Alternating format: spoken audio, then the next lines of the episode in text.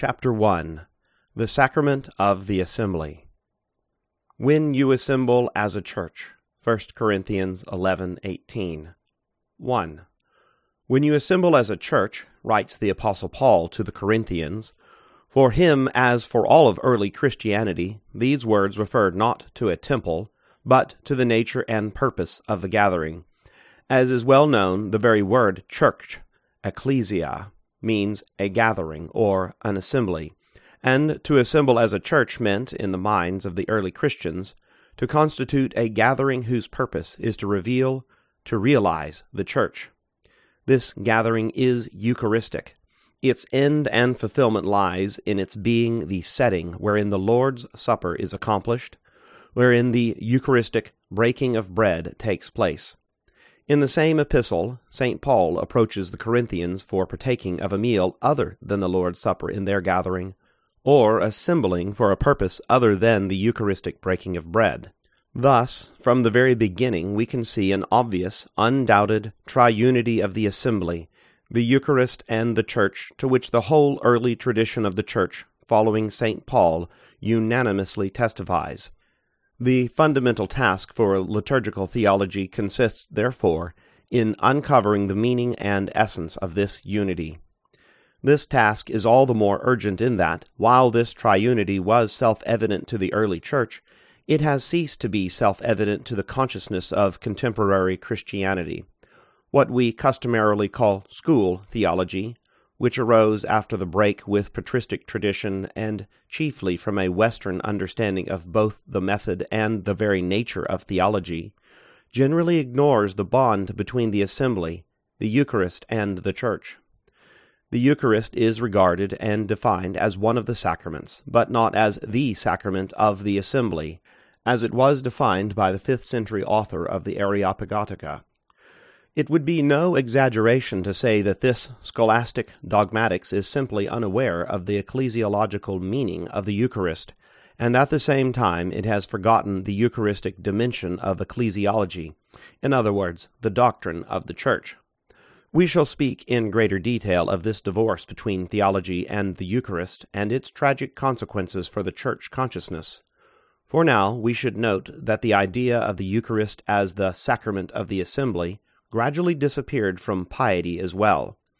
The liturgics textbooks do categorize the Eucharist under public worship, and state that the liturgy is normally served in the presence of a congregation of worshippers, but this congregation of worshippers, in other words, the assembly, has ceased to be apprehended as the primary form of the Eucharist, and liturgics has ceased to look to the Eucharist to both see and feel the primary form of the Church. Liturgical piety has become thoroughly individualistic, and the most eloquent testimony to this is the contemporary practice of receiving communion, which is completely subordinated to the spiritual needs of the individual believer. No one, neither among the clergy nor the laity, apprehends it in the spirit of the Eucharistic prayer itself and unite all of us to one another who become partakers of one bread and cup in the communion of the Holy Spirit. Thus, we have witnessed in both piety and churchliness a gradual distinct reduction of the Eucharist, a narrowing of its primary and original meaning and place in the life of the Church. Consequently, any explanation of the Eucharist in liturgical theology must begin by surmounting this reduction by returning to the original understanding of the Eucharist as the sacrament of the assembly, and hence the sacrament of the Church. At this point, we need to indicate that both reductions of the Eucharist, in piety and in theology, openly contradict the very ordo of the Eucharist as it was preserved by the Church from the very beginning. By ordo, we mean here not the various details of the rites and sacraments, which obviously underwent development and change and grew in complexity, but rather the fundamental structure of the Eucharist, its shape, to use the expression of Dom Gregory Dix, who can be traced back to the fundamental apostolic principle of Christian worship. As I have already pointed out elsewhere, the basic defect of the school theology consists in that, in its treatment of the sacraments, it proceeds not from the living experience of the Church, not from the concrete liturgical tradition that has been preserved by the Church, but from its own a priori and abstract categories and definitions, which hardly conform to the reality of the church life. In early times, the church knew full well that the lex credendi, or rule of faith, and the lex orandi, rule of prayer, were inseparable, and that they mutually substantiated each other. That, that, in the words of Saint Irenaeus, our teaching is in harmony with the Eucharist, and the Eucharist confirms our teaching. But theology constructed on Western scholastic models is completely uninterested in worship as it is performed by the Church and in the logic and order proper to it. Proceeding from its own abstract presuppositions, this theology decides a priori what is important and what is secondary, and it turns out, in the final analysis, that what is deemed secondary as having no theological interest, is precisely worship itself, the very activity by which the Church actually lives in all its complexity and diversity. The theologian directs his entire attention to the important moments that he artificially singles out.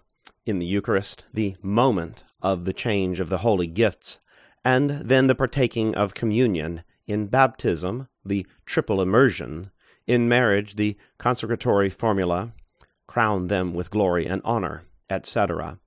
It has never occurred to the theologian who thinks in these categories that the importance of these moments cannot be isolated from their liturgical context. This is the root of the striking poverty and one sidedness of the explanations of and the very approach to the sacraments that we find in our school dogmatics. It is also the root of the narrowness and one sidedness in our liturgical piety.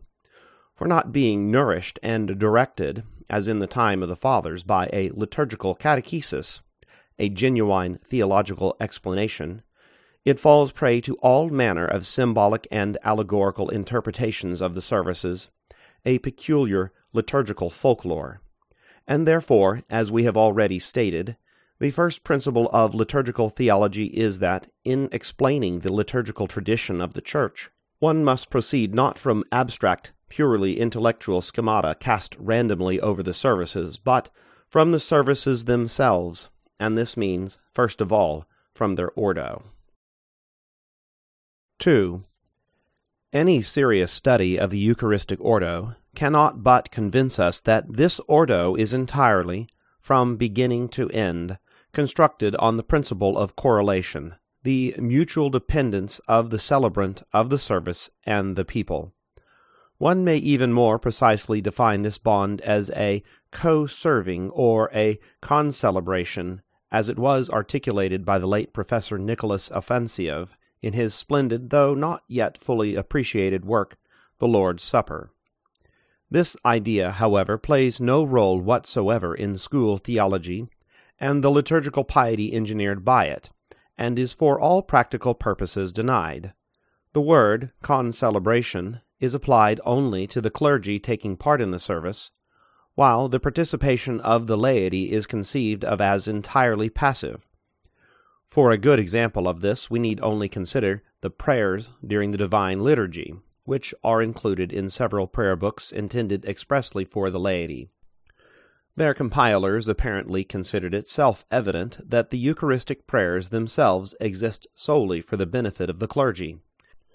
What is even sadder, the ecclesiastical censors who for decades approved these special prayers obviously held the same opinion. When enumerating the necessary conditions for celebrating the liturgy, even the most literate and trustworthy liturgics textbooks, such as Archimandrite Cyprian Kern's The Eucharist, usually mention everything, from a canonically ordained priest right down to the quality of the wine, except the assembly as the church, which is evidently not considered a condition of the liturgy. Meanwhile, all early evidence we possess points to the fact that the gathering or assembly was already considered the first and basic act of the Eucharist. This is also attested to by the ancient liturgical designation of the person who performs the Eucharist, the presider, whose primary function was to stand at the head of the assembly as the president of the brethren. Thus, the assembly is the first liturgical act of the Eucharist, its foundation and beginning. In the early Christian period, in contrast to the current practice, the gathering of the people preceded the entrance of the celebrant. The church, writes St. John Chrysostom, is a house common to us all, and you are awaiting us when we enter. That is why, immediately afterward, we greet you by giving the peace.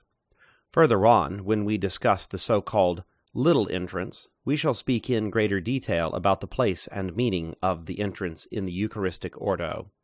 A few words, however, are in order here about our present practice, in which the entire beginning of the liturgy, the entrance of the celebrants, the vesting, the washing of hands, and, finally, the preparation of the gifts, not only has become private, concerning only the clergy, but also isolated transferred into a special office of the liturgy with its own dismissal. Although this practice has been formally legitimized in our service books, it should be examined in the light of another practice, which is more ancient, though still preserved to this day. This is the pontifical celebration of the Eucharist, when the liturgy is performed by a bishop. The people gather in the church first and are already there to greet him when he enters.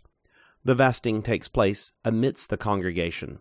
The bishop does not proceed to the altar until the little entrance and, finally, the prothesis is, as it were, repeated just before the offertory, in other words, what we now term the great entrance.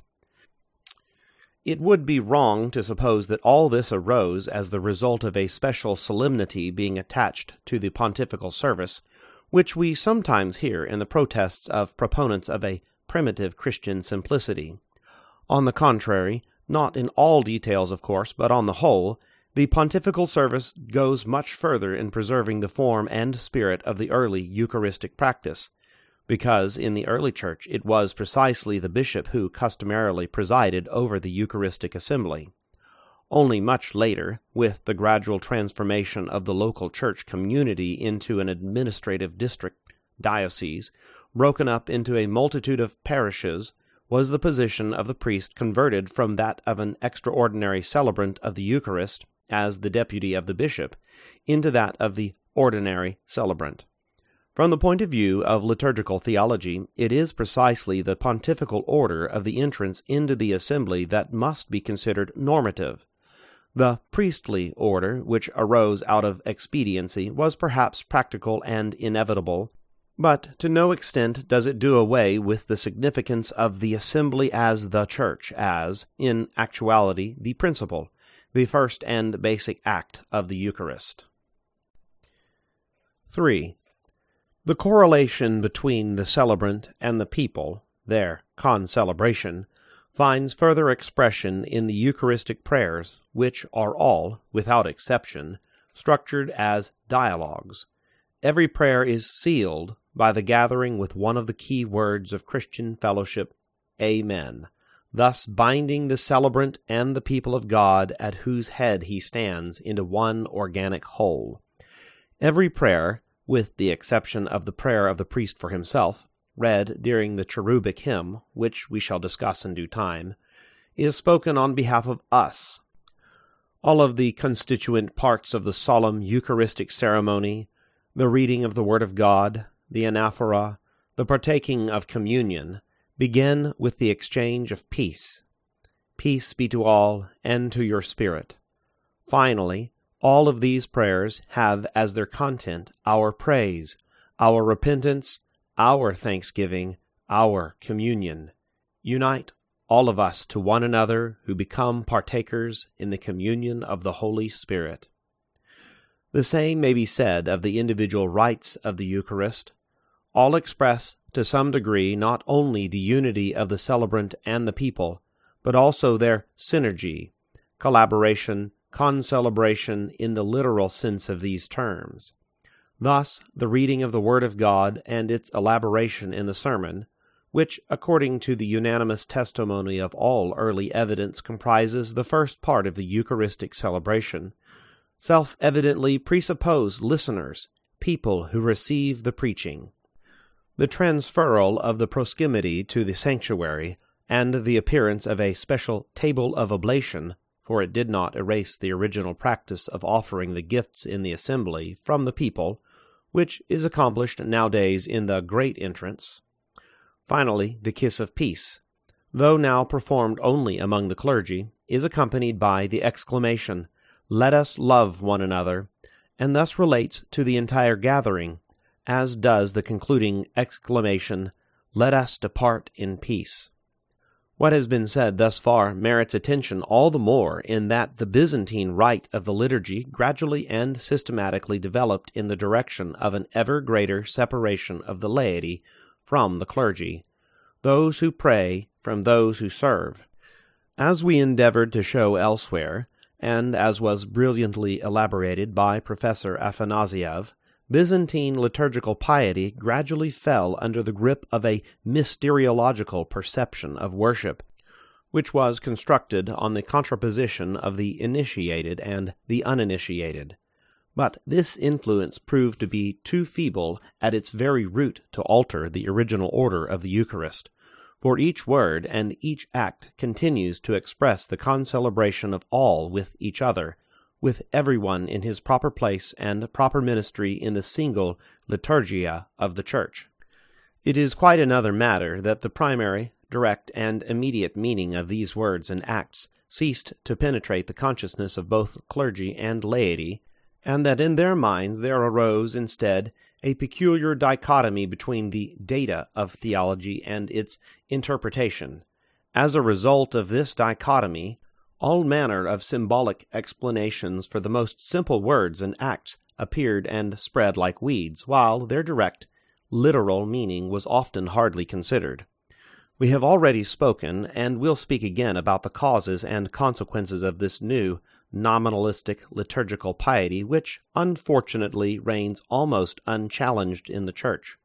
For now, it is important only to emphasize that this new piety succeeded neither in eclipsing nor distorting beyond recognition the actual communal character of the Eucharist, which could never be torn away from the Church and consequently from the assembly.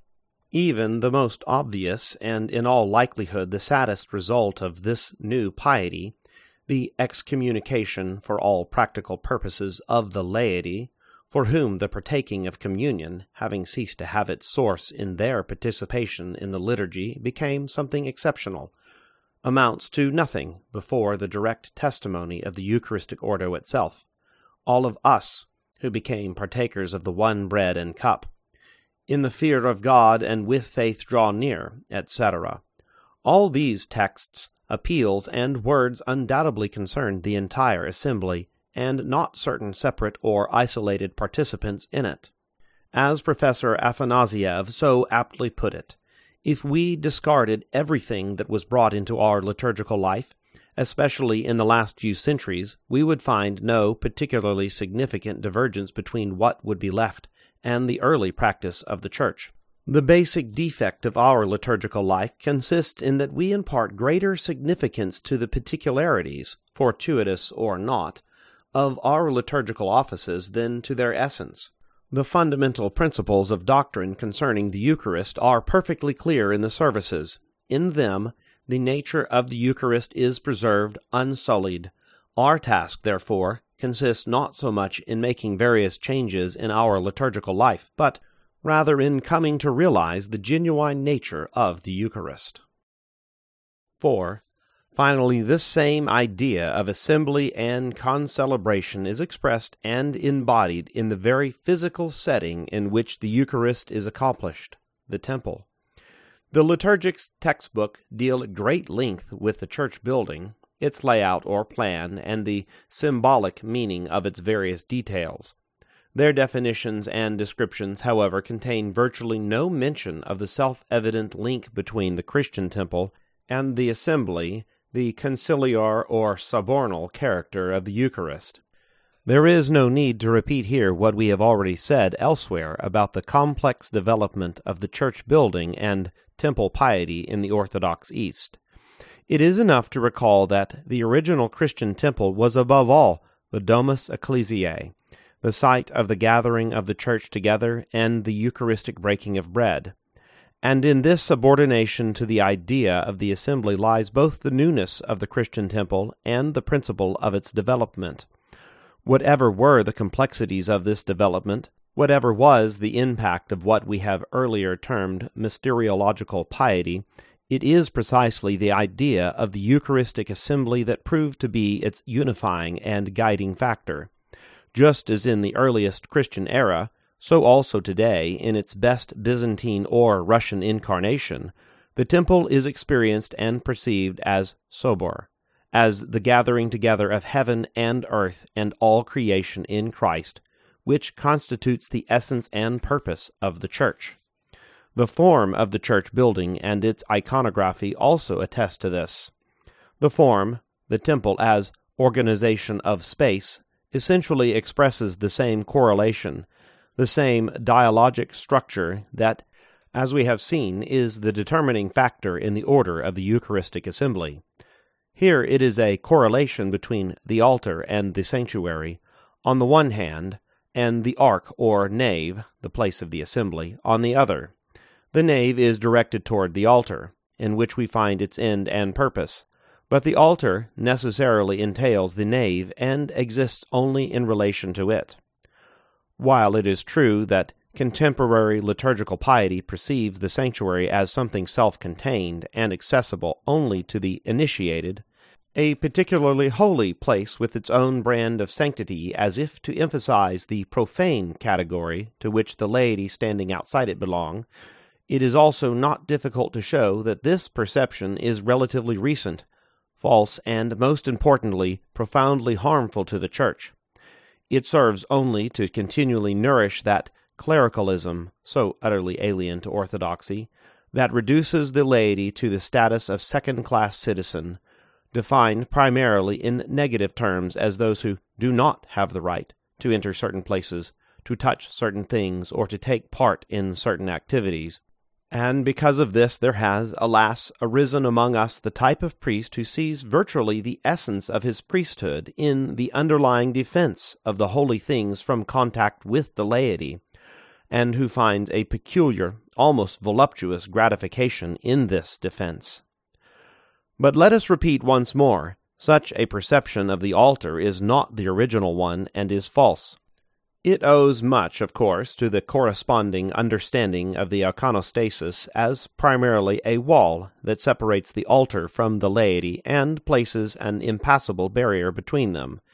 Yet, as strange as it may seem to the majority of Orthodox today, the iconostasis originated from a completely opposite purpose not to separate, but to unite. The icon is a witness, or, better still, a consequence of the unification of the divine and the human, of heaven and earth, that has been accomplished in Jesus Christ. All icons are in essence icons of the Incarnation.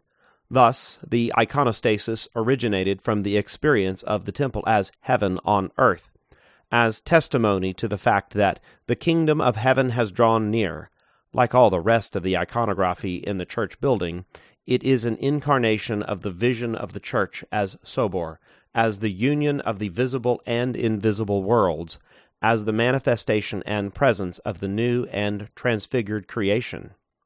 What is tragic is that the authentic tradition of Orthodox iconography experienced a prolonged process of alienation, in which the perception of the correlation between the icons and the temple disappeared almost entirely from church consciousness.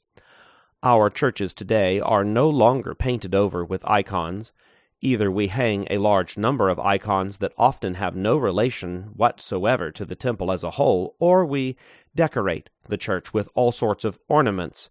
And not only do the details invariably predominate over the whole, but the icon itself becomes a detail in some decorative ensemble. Another aspect of this same tragedy is the gradual degeneration first of the form and then of the meaning of the iconostasis. From an ordo, a framework or harmonic system of icons which naturally required a standing support, it was transformed into a wall adorned with icons, in other words, the opposite of its original function. At first, the icons demanded a wall form, but now the wall demands the icons, and in this manner inherently subordinates them to itself. One can only hope that the interest that is awakening everywhere in iconography, which embraces both the understanding of icons and the iconographic art itself, will bring about a rebirth of the genuine significance of the iconostasis to the church building, as well as a return to the experience that we sense in a number of ancient churches. The icons seem to take part in the assembly of the church. They express its meaning, they provide its eternal movement and rhythm. The entire church, the entire assembly, with all the ranks, prophets, apostles, martyrs, and saints, seem to ascend to heaven, elevated and lifted up by Christ to his table in his kingdom. We must point out here that this new attitude toward the sanctuary and toward the iconostasis as entailing a division is also false in that it obviously contradicts the Church's liturgical tradition itself. This tradition knows only the consecration of a temple and an altar table, and does not know any consecration of a sanctuary separate from the nave. Like the altar table, the entire temple is anointed with the holy chrism. The whole church is thus sealed as a sanctuary, a holy place. We see this clearly in the complex, truly Byzantine office of the consecration of a temple when the relics are about to be brought in and placed inside the altar table. It is not at the royal doors of the sanctuary, but at the outside doors of the church that the celebrant exclaims, Receive your princes, O ye gates! Who is this King of glory? The Lord of hosts! He is the King of glory. In expounding on this rite, Simeon of Thessalonica himself, one of the most eminent representatives of the symbolical and mysteriological interpretation of the services, writes The martyrs, in the form of the holy relics, and the hierarch himself represents Christ, and the church represents heaven. The bishop reads the prayer of the entrance, summoning the concelebrants and the accompanying angels. Then, pointing to the doors of the temple and opening them, the celebrants enter the temple as in heaven, the witnesses of Jesus Christ through the majestic Father at the time of the opening for us of the heavenly abode. It is quite clear, as a great number of other documents confirm, that this rite developed in a period when the royal doors referred not to the doors of the sanctuary, but to the doors of the church itself, when the temple itself was experienced and perceived as heaven on earth, as the place in which, through the Eucharistic assembly of the Church, the Lord enters, the doors being shut, and with him and in him enters his kingdom. We shall speak more fully about the meaning of the altar in the Eucharist in connection with the so called little entrance. For now it is sufficient to stress not only the fundamental connection between the temple and the assembly, but also the meaning of the temple itself as precisely sobor, as the assembly as church, incarnate in architectural forms, colors, and images. 5. The liturgy is the sacrament of the assembly. Christ came to gather into one the children of God who were scattered abroad. John 11:52. And from the very beginning the Eucharist was a manifestation and realization of the unity of the new people of God, gathered by Christ and in the church we need to be thoroughly aware that we come to the temple not for individual prayer, but to assemble together as the church. And the visible temple itself signifies and is but an image of the temple not made by hands. Therefore, the assembly as the church is in reality the first liturgical act, the foundation of the entire liturgy, and unless one understands this, one cannot understand the rest of the celebration. When I say that I'm going to church, it means I'm going into the assembly of the faithful in order, together with them, to constitute the church, in order to be what I became on the day of my baptism, a member, in the fullest, absolute meaning of the term, of the body of Christ. You are the body of Christ and individually members of it, says the apostle. 1 Corinthians 12:27. I go to manifest and realize my membership to manifest and witness before God and the world the mystery of the kingdom of God, which already has come in power. It has come and is coming in power in the church. This is the mystery of the church, the mystery of the body of Christ. Where two or three are gathered in my name, there am I in the midst of them. Matthew 18:20. The miracle of the church assembly lies in that it is not the sum of the sinful and unworthy people who comprise it, but the body of Christ. How often do we say we are going to church to obtain help, strength, or consolation? We forget meanwhile that we are the church. We make it up, that Christ abides in his members, and that the church does not exist outside us or above us, but we are in Christ, and Christ is in us. Christianity consists not in bestowing on each the possibility of personal perfection, but first of all in calling and commanding Christians to be the church, a holy nation, a royal priesthood, a chosen race. 1 Peter 2 9.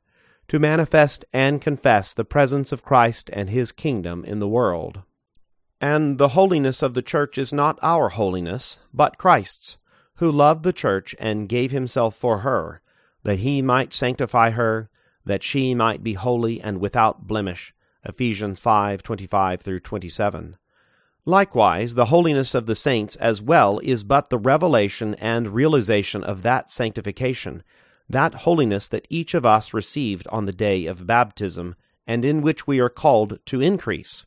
But we could not grow in it if we did not already possess it as a gift of God, as His presence in us through the Holy Spirit. This is why, in the early times, all Christians were called saints. That is why, assembling as the church is our task, our chief trust and duty. We have been consecrated to this task, and it will remain with us until such time as we cut ourselves off from it. In antiquity, those who did not take part in the Eucharistic assembly without due cause excommunicated themselves from the church since they had severed themselves from the organic unity of the body of Christ, which is manifested in the liturgy. The Eucharist, we repeat, is not one of the sacraments or one of the services, but the very manifestation and fulfillment of the Church in all her power, sanctity, and fullness. Only by taking part in it can we increase in holiness and fulfill all that we have been commanded to be and do. The Church, gathered in the Eucharist, even when limited to two or three, is the image and realization of the body of Christ, and only those who are gathered will be able to partake, in other words, be communicants of the body and blood of Christ, because they manifest Him by their very assembly. No one could ever partake, no one could ever be of proper and sufficient holiness for this, unless it were given and commanded in the Church in the assembly, in that mystical unity in which we, who constitute the body of Christ, are able to blamelessly call God Father and be partakers and communicants of the divine life. It should now be obvious to what degree our contemporary individual entries into the temple at any moment during the service violate the essence of the Eucharist. One who maintains his individuality and freedom in some manner does not know, has not discovered the mystery of the Church. He does not take part in the sacrament of the assembly, in this miracle of the reunification of the splintered and sinful human nature in the divine human unity of Jesus Christ. 6. Finally, if the assembly as the church is the image of the body of Christ, then the image of the head of the body is the priest. He presides over, he heads the gathering, and his standing at their head is precisely what makes a group of Christians the gathering of the church in the fullness of her gifts. If according to his humanity the priest is only one, and perhaps the most sinful and unworthy, of those assembled, then by the gift of the Holy Spirit which has been preserved by the Church since Pentecost and handed down without interruption through the laying on of hands of the bishop, he manifests the power of the priesthood of Christ, who consecrated himself for us, and who is the one priest of the New Testament. And he holds his priesthood permanently because he continues forever. Hebrews 7:24. Just as the holiness of the assembly is not that of the people who constitute it, but Christ's, so the priesthood of the priest is not his, but Christ's, bestowed on the church because she is his body. Christ is not outside the church, and neither his power nor his authority is delegated to anyone. He himself abides in the church, and through the Holy Spirit he fulfills her entire life. The priest is neither a representative nor a deputy of Christ. In the sacrament he is Christ himself, just as the assembly is his body. Standing at the head of the body, he manifests in himself the unity of the church, the oneness of the unity of all her members within himself. Thus, in this unity of celebrant and the assembled is manifested the divine human unity of the church, in Christ and with Christ. The vesting of the priest, even if it is done today before the liturgy, likewise is linked with the assembly, for it is an image, an icon of the unity of Christ and the Church, of the indissoluble unity of the many who constitute the one. The white garment, or podriznik or sticharion, is first of all the same white baptismal robe that each of us received at baptism. It is the garment of all the baptized, the garment of the Church herself, and in putting it on the priest manifests the oneness of the assembly, uniting all of us with himself. The epitrachelion, or stole, is the image of the Saviour's taking on of our nature for its salvation and theosis, a sign of the priesthood of Christ himself. Such is also the case with the epimanikia, or the cuffs. The priest's hands, with which he blesses and performs the service, are no longer his own, but the hands of Christ. The belt, or girdle, has always been a sign of obedience, preparedness, brotherhood, and service. The priest does not take himself to the high places on his own authority. He is not greater than his master. Rather, he is sent to this ministry by his master, whom he follows and by whose grace he serves. Finally, the Phelonion or Riza, that is, the chasuble, represents the glory of the church as the new creation, the joy, truth, and beauty of the new life, the prefiguration of the kingdom of God, and the King who forever reigns he is robed in majesty. Psalm 93 1. The vesting concludes with the washing of the celebrant's hands. The Eucharist is for those whose sins have been forgiven, who have abandoned lawlessness, who have been reconciled with God. It is the service of the new humanity who once had not received mercy but now have received mercy. 1 Peter 2:10. We go to the temple, we assemble as the church. We are clothed in the garments of the new creation. These are the first rites of the sacrament of sacraments, the most holy Eucharist.